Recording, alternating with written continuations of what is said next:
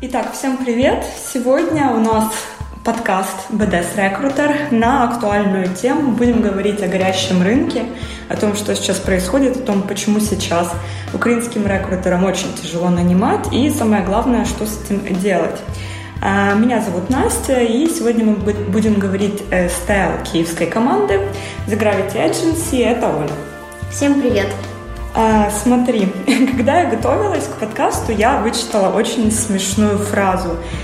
Есть такой разработчик в США, он ведет свой блог, и у них, оказывается, там не такая, может быть, ситуация, как у нас, но, тем не менее, тоже. И он написал очень смешную вещь. Вместо того, чтобы растить кандидатов, они ноют в подкастах. Поэтому сегодня постараемся быть конструктивными. Недавно всех взорвала статистика Djinni, я думаю, ты ее помнишь. Да-да. О том, что количество вакансий стало расти просто там в тысячах за месяц, и точно так же стало падать количество кандидатов. И рекрутеры многие стали делать посты о том, что сейчас на Djinni, а у нас еще ситуация усложнялась из-за ограничений LinkedIn, из-за того, что теперь мы не можем добавлять больше 100 человек, что на Djinni такой middle front получает 150-180 запросов в неделю. Насколько это реальные цифры и как выглядит ситуация?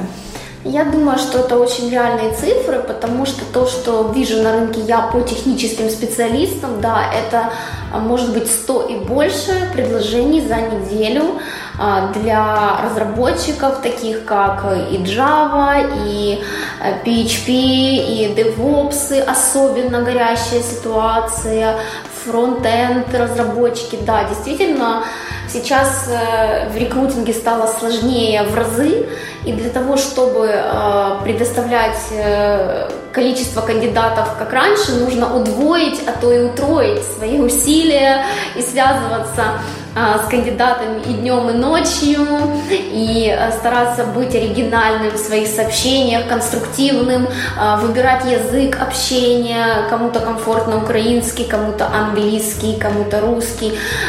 Сообщения стараться делать максимально такие кастомизированные, исходя из того, какой ты видишь уже опыт у кандидата, в чем он хочет развиваться. Если ты знаешь, что есть возможности в твоем проекте, который ты предлагаешь, то максимально это все указывать в первичном сообщении, чтобы был сразу же максимальный матч с его потребностями.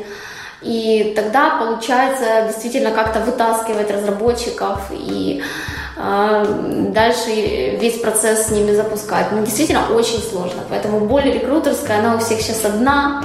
Все эти мемы, они очень правдоподобны. Слушай, сейчас многие просто, у них истерика, потому что особенно аутсорс-компании, они предлагают сайон или сайн, там по-разному их называют, бонусы, просто за то, что вот человек выйдет, там, пожалуйста, ему, там, допустим, 2 его месячных дохода дают. Кто-то дает электросамокаты, кто-то выдает макбуки просто за то, что, естественно, техническим специалистам, просто за то, что ты выйдешь. То есть неужели, кастомизируя как-то свои сообщения и пытаясь себя выделить, можно пробиться сквозь вот эти вот какие-то бонусы, которые на самом деле, я понимаю, это очень заманчиво. На самом деле все люди разные, у каждого из нас свои мотивы. И есть действительно те, кто могут там быстро повестись на все эти заманчивые предложения. Такая категория, безусловно, есть. Но если мы говорим про senior level, разработчики, у которых доход очень весомый, там 4, 5, 6, 7 и 8К, да, как показывают сейчас цифры на рынке, то я не могу сказать, что эти сайн-бонусы будут каким-то прям перевешивающим фактором для всех. То есть для тех, кто именно синеры, для них это не решающий фактор? Это все индивидуально. Конечно, найдутся люди, для которых это будет решающий фактор. Но я не думаю, что это их такое большое количество. И нужно же понимать, что все эти сайн-бонусы, они тоже очень хитро сделаны, и ты их получаешь не сразу, а, как правило, там выплаты где-то через полгода, где-то там еще большие сроки. И сказать, что ты сразу пришел и прям получил, такое, наверное, нет нигде. Да, конечно, сложно это все перебивать. Это сложно. Но глобальная сложность даже не в этих сайн-бонусах, а в целом в перегреве рынка как в таковом, когда предложений в разы, в десятки раз больше, чем специалистов, готовых рассмотреть. Ну, слушай, у нас на самом деле, вот как было несколько лет назад ситуация bottleneck, да, бутылочного горлышка, она так и продолжается, потому что я вижу, что джунов, в принципе, их же немало, которые вот там либо заканчивают университет, либо сразу после университета. Ну, получается, это такой спрос именно на middle-senior специалистов.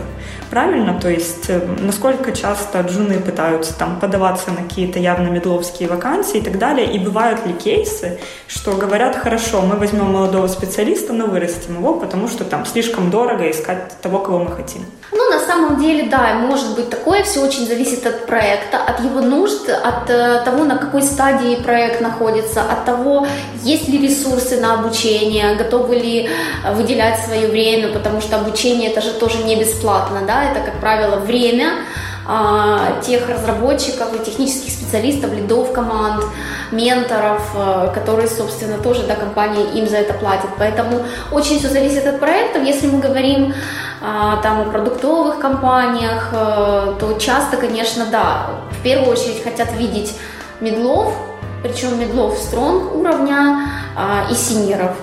Джуны тоже бывают периодически нужны, но чаще хотят все-таки видеть специалиста, которого, да, можно подтянуть под проект, потому что все равно он никогда не придет идеально таким, как нужен в этот проект. Ну, да.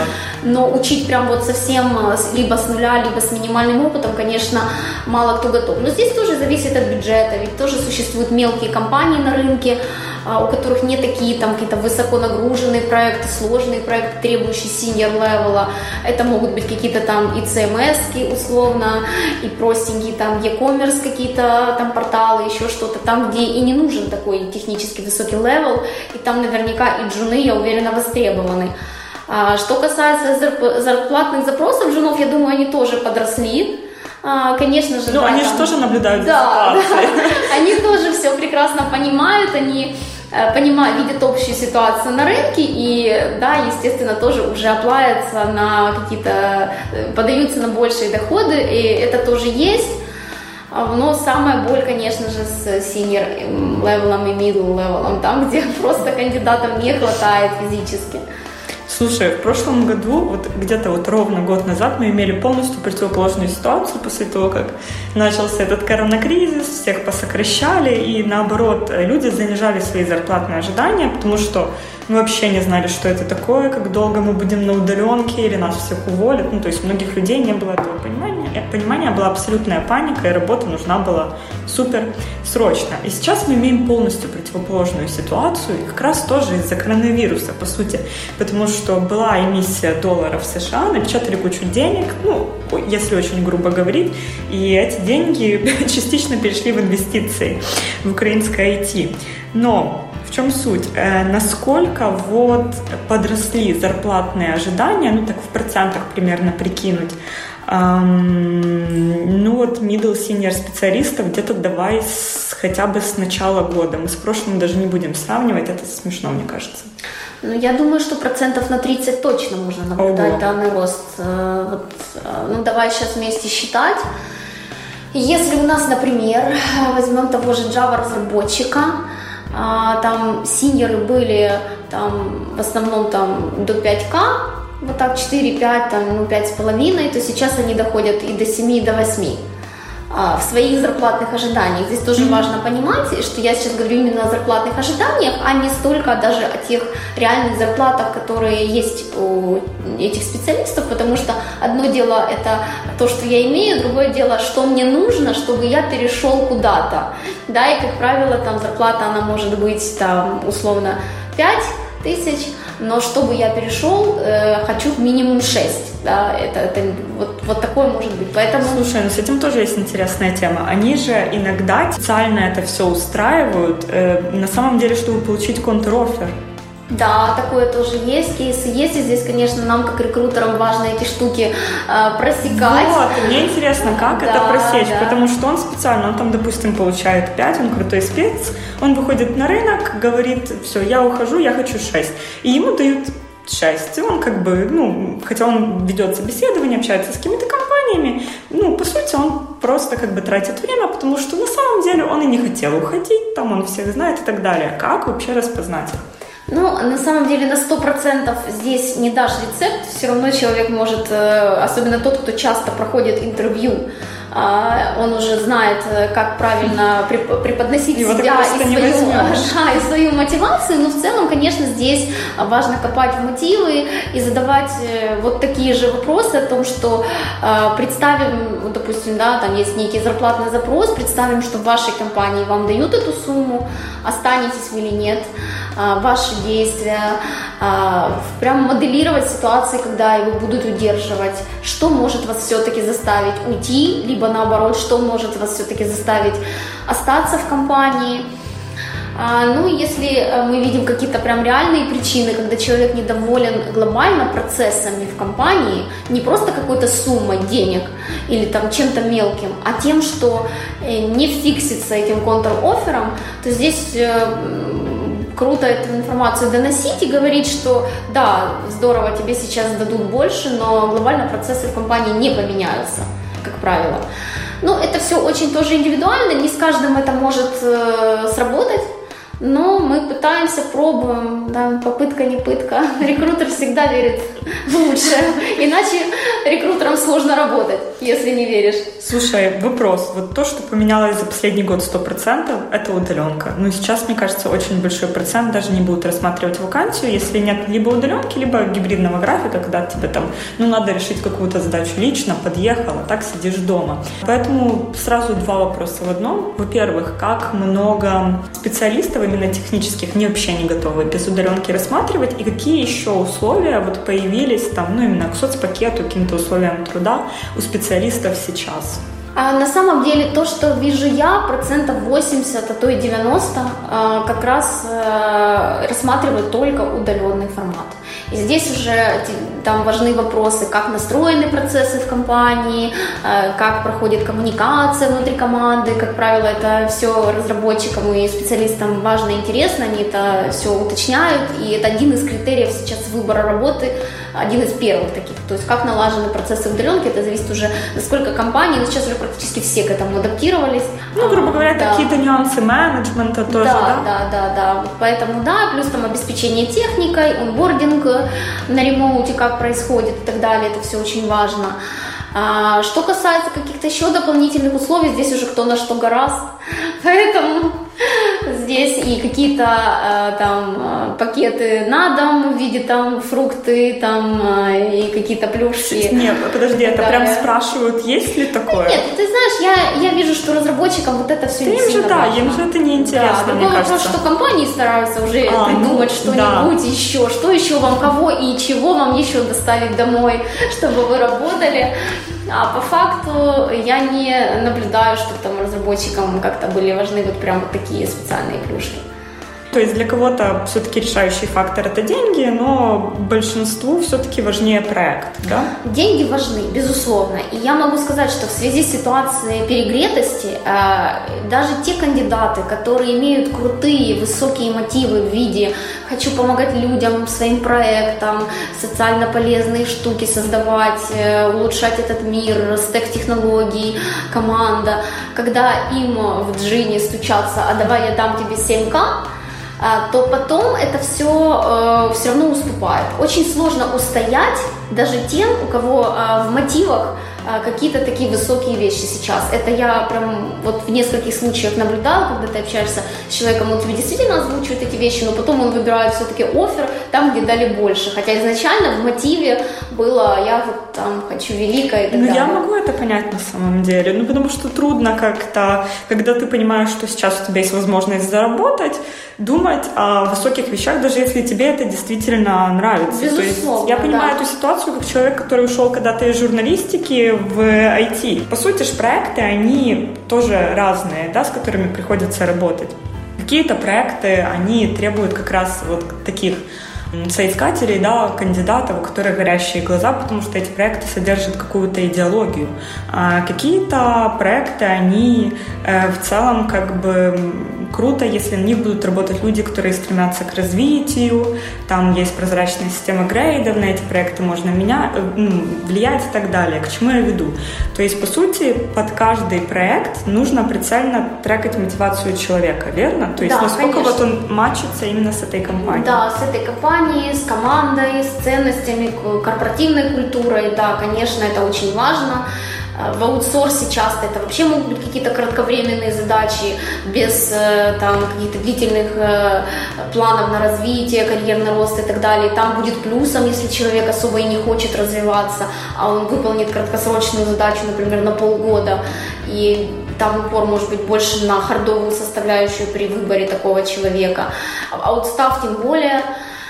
Если мы говорим о продукте, то здесь, как правило, всегда идет выбор на перспективу, на годы, потому что продукт развивается не за день, не за два, и компания хочет годами сотрудничать, как правило, со специалистом. Другой вопрос, что в текущих реалиях это бывает сложно, но такая потребность есть.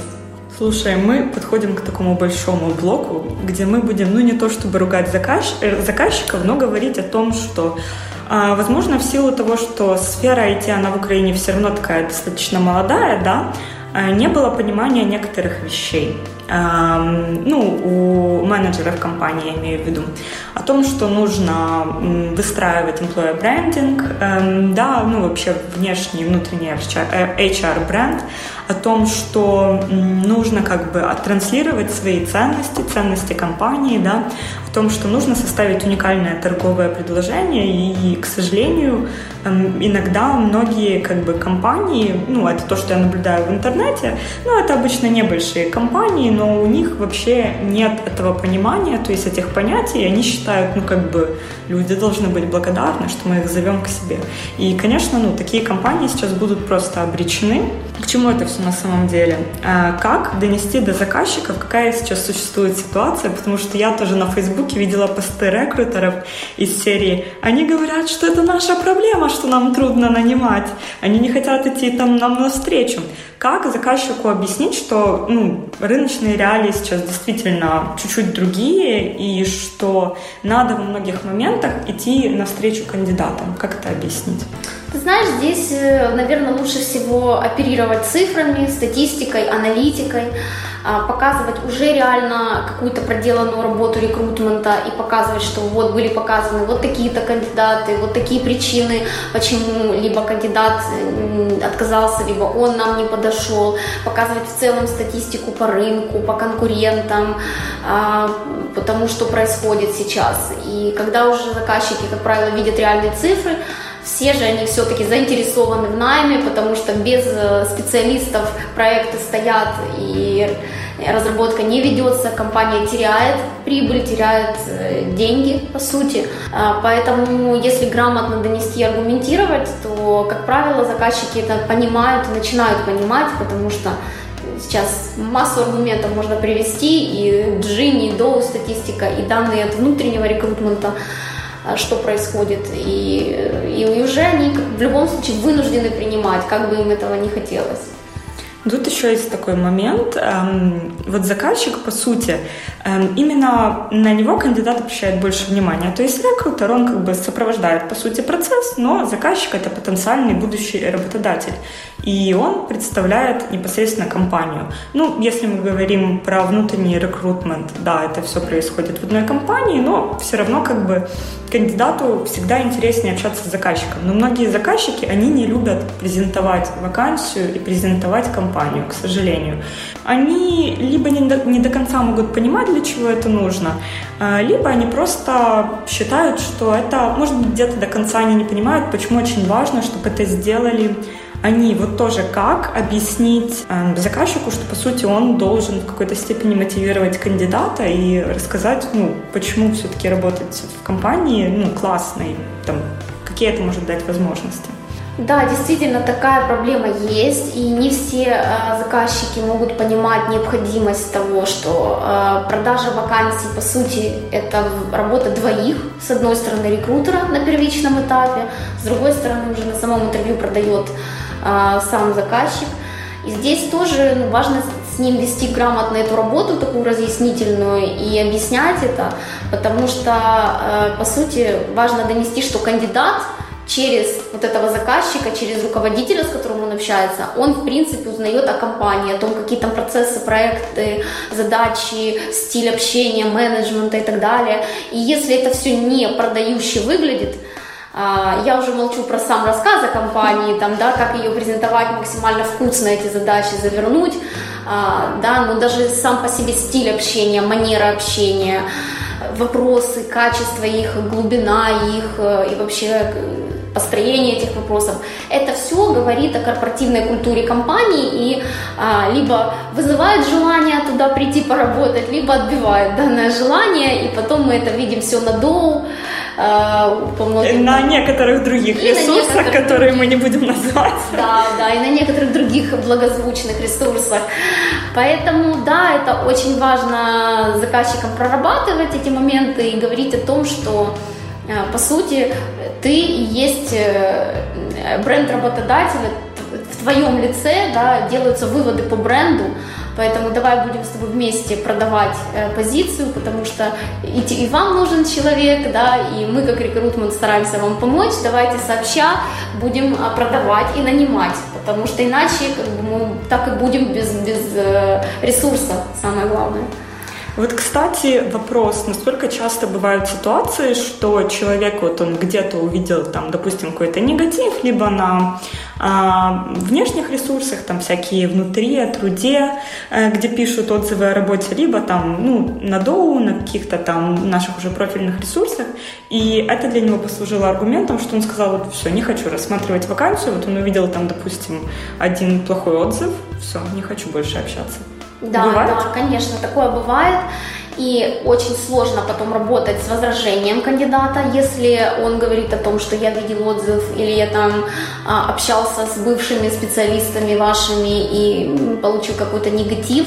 С этим гораздо сложнее работать, и приходится прикладывать намного больше усилий, чтобы все-таки этого кандидата привлечь, а иногда его можно вообще и не привлечь, потому что такой выбор сейчас, и естественно, что проходить интервью в такую компанию, для него это дополнительные риски. Зачем, если я могу выбрать другие 20 компаний, например, где таких отзывов у меня нет. Поэтому да, бренд работодателя это важно, следить за отзывами важно, если же они неадекватные, то нужно об этом сигнализировать, отвечать грамотно HR-специалистам на эти отзывы, проявлять внимание к тем, кто пишет, и стараться как-то заглаживать эти ситуации, но в идеале не допускать в принципе того, чтобы люди писали. Другой вопрос, что так же, как и на любых сайтах отзывов по товарам, услугам, всегда найдется тот, кто что-то напишет. И, в принципе, если зайти почитать про Google, как про работодателя, я думаю, там тоже можно будет найти что-нибудь интересненькое. Ну, просто как бы отзывы редко пишутся, когда все хорошо, на самом деле. Они обычно пишутся, когда что-то не понравилось. Ну, но мне кажется, что иногда все-таки отзывы, они действительно могут сигнализировать о каких-то внутренних проблемах, на которые HR-департаменту стоит, допустим, обратить внимание. И не всегда отзывы это просто там, ну, вот они плохие про нас написали, у нас все хорошо, потому что, мне кажется, иногда в этом можно найти много рационального. Да. Да, безусловно. У меня был кейс у самой, когда я сама там в свое время искала работу, и я видела кучу сообщений о том, что там задерживают зарплаты, вот, и на собеседовании я задавала данный вопрос, мне сказали, да, все у нас будет ок, это все там было, но прошло, но когда я пришла туда работать, я столкнулась с этими задержками зарплаты, о которых писали, но это было прям куча сообщений, то есть это не было там одно сообщение недовольства, там, да, там было целый ряд сообщений. Ты решила? Все будет нормально. Я решила, что раз мне сказали, что все будет хорошо, то значит все будет хорошо, ну и плюс это был мой первый опыт в IT, мне его нужно было где-то получить, и я решила, что я потерплю, даже если мне задержат зарплату. А вот противоположная ситуация, кстати, когда звонишь человеку или пишешь человеку, презентуешь ему вакансию, называешь компанию, и он говорит, о, я знаю, может быть, он просто про нее слышал, а может быть, у него там работает друг. И ты сразу чувствуешь, что он вот прям располагается. Бывает такое тоже, да? Что, наоборот, положительно, да? Да, конечно, да, и это очень круто. Вот когда есть такой положительный референс, когда есть какие-то положительные рекомендации, знакомый порекомендовал и так далее, то это уже супер лояльность со старта. Это большой бонус для нас, как для рекрутера, работать с таким кандидатом, потому что он уже с доверием идет, он уже расположен. Поэтому да, это безусловно круто, поэтому если вы работаете в компании, где вам все нравится, смело рекомендуйте, зазывайте, приглашайте. Получайте реферальные бонусы. Нет, реферальные, не стесняйтесь, ни в чем себе не отказывайте. Ну, по сути, мы подходим к тому, насколько бренд работодателя сейчас действительно важен. Потому что люди, они действительно больше прислушиваются там, к своим знакомым, к тому, что они читают в интернете, к тому, слышат ли они вообще что-то о компании, участвует ли компания в каких-то социальных акциях даже в том числе, то есть насколько она на слуху. И еще очень один крутой момент, собственно, бренда работодателя, это как раз инвестиции в обучение. По сути, у большинства крупных компаний, в том числе на украинском рынке, у них есть свои школы, у них есть свои вебинары, свои лекции. И они презентуют своих сотрудников как экспертов. То есть они показывают их экспертизу, они показывают, что это не просто компания, где есть пуфики, вкусная еда, плюшки, там еще что-то, а прежде всего это есть компания, где ты можешь получить крутой опыт, чему-то научиться и так далее. И по сути они же через эти школы, через все эти проекты, они же завлекают крутых джунов, которых они потом растят. И я читала очень много материалов на тему того, что так на самом деле дешевле. То есть, да, ты отчасти рискуешь тем, что ты вкладываешься в обучение специалиста, а вдруг он уйдет, но если ты этого не будешь делать, то на самом деле вероятность того, что он уйдет, она еще выше. И меня очень удивил последний опрос LinkedIn, где 94% опрошенных, они сказали, что на последнем месте работы им не хватало там, каких-то прозрачных грейдов, да, какой-то возможности развиваться. Они не видели там ни возможности развиваться там, в плане обучения, ни возможности развиваться в плане даже зарплаты, да, банально. И поэтому они ушли. И что если бы эти возможности были, они бы остались. Есть ли у тебя информация, или, может, ты знаешь, насколько вот сейчас заказчики начинают перестраивать свои внутренние процессы в компании, чтобы вот как бы развитие специалиста, оно было более прозрачным и более однозначным? И начинают ли компании сейчас больше инвестировать в обучение и рост молодых специалистов? Я думаю, что да, такая тенденция есть, потому что, в принципе, глобально не хватает специалистов, это как уже факт, да, и, конечно, во многом проще выучить под себя, под нужды сразу своих проектов, своих технологий, даже сразу под свои корпоративные какие-то правила, процессы, нежели искать там где-то извне, если есть возможность, в принципе, в проекты брать джунов, это тоже важно. Это крутой опыт, мне кажется, для тех компаний, кто это уже практикует. Конечно, да, есть, опять же, те же риски, что научишь и уйдет, но это есть всегда при работе с джунами, в любом случае. Что касается прозрачных правил роста и так далее, это тоже важно. Человек должен понимать, как он вырастет, какой у него план развития, что, в какие поинты туда входят, от чего будет зависеть не только пересмотр дохода, а и карьерное развитие, что я должен делать как специалист, чтобы вырасти в данной компании. Я думаю, что да, сейчас те, кто действительно нацелен на долгосрочную жизнь на рынке, на это смотрят и перестраивают, и уже это все имеют.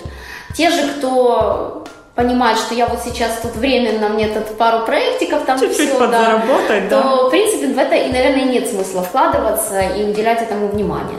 А вот, кстати, хороший вопрос. То есть, по сути, что нужно делать компании сейчас? Вот у нас нет понимания, я думаю, у многих, даже у тех, кто давно в сфере, как будет эта ситуация развиваться с горящим рынком, не будет ли она усугубляться, вполне возможно, что будет. Многие говорят, что там это мыльный пузырь, он лопнет, но если у вас понимание, когда он лопнет, это может затянуться на долгие годы, прежде там, чем многие инвесторы, они начнут действительно искать более там, дешевые рынки, да? И непонятно, сколько эта ситуация продлится. Поэтому вот как-то как раз прорезюмируем все, о чем мы говорили. Какие компании, они по сути обречены? Тут сложно сказать. Опять же, первое – это HR-бренд, о чем мы сказали. Mm-hmm. Те, кто не уделяет внимания HR-бренду, имеют негативные отзывы, сейчас им вообще, я не знаю, как им нанимать при таком обилии конкуренции на рынке. Мне кажется, только как бабки ходить там. Ставить свечки. Все может быть там. В принципе, компании, которые не уделяют внимания каким-то внутренним корпоративным коммуникациям, налаженности их, потому что сейчас все это мега важно, когда большой выбор, человек встает и уходит, потому из-за всяких мелочей даже, понимая, что он без проблем найдет себе новую работу и, возможно, еще с большим ценником. Поэтому компании, у которых есть вот этот фокус все-таки там на людей, на процессы, какие-то общие цели, это сейчас все тоже очень важно. Но и важно все равно сохранять, мне кажется, здравый смысл, потому что очень сложно угнаться там за всеми плюшками, sign-on бонусы, welcome бонусы, ну, да, и так далее. Ну да, мне кажется, если начать вот это вот хаотично делать, это тоже получится бред. Да, абсолютно. Поэтому важен здравый смысл, чтобы этот рынок мы сами же внутри и не перегревали, и не раздували то, что сейчас происходит. И компании в любом случае... Но компании это делают. Компании это делают, да. Компании это не все, но компании это делают.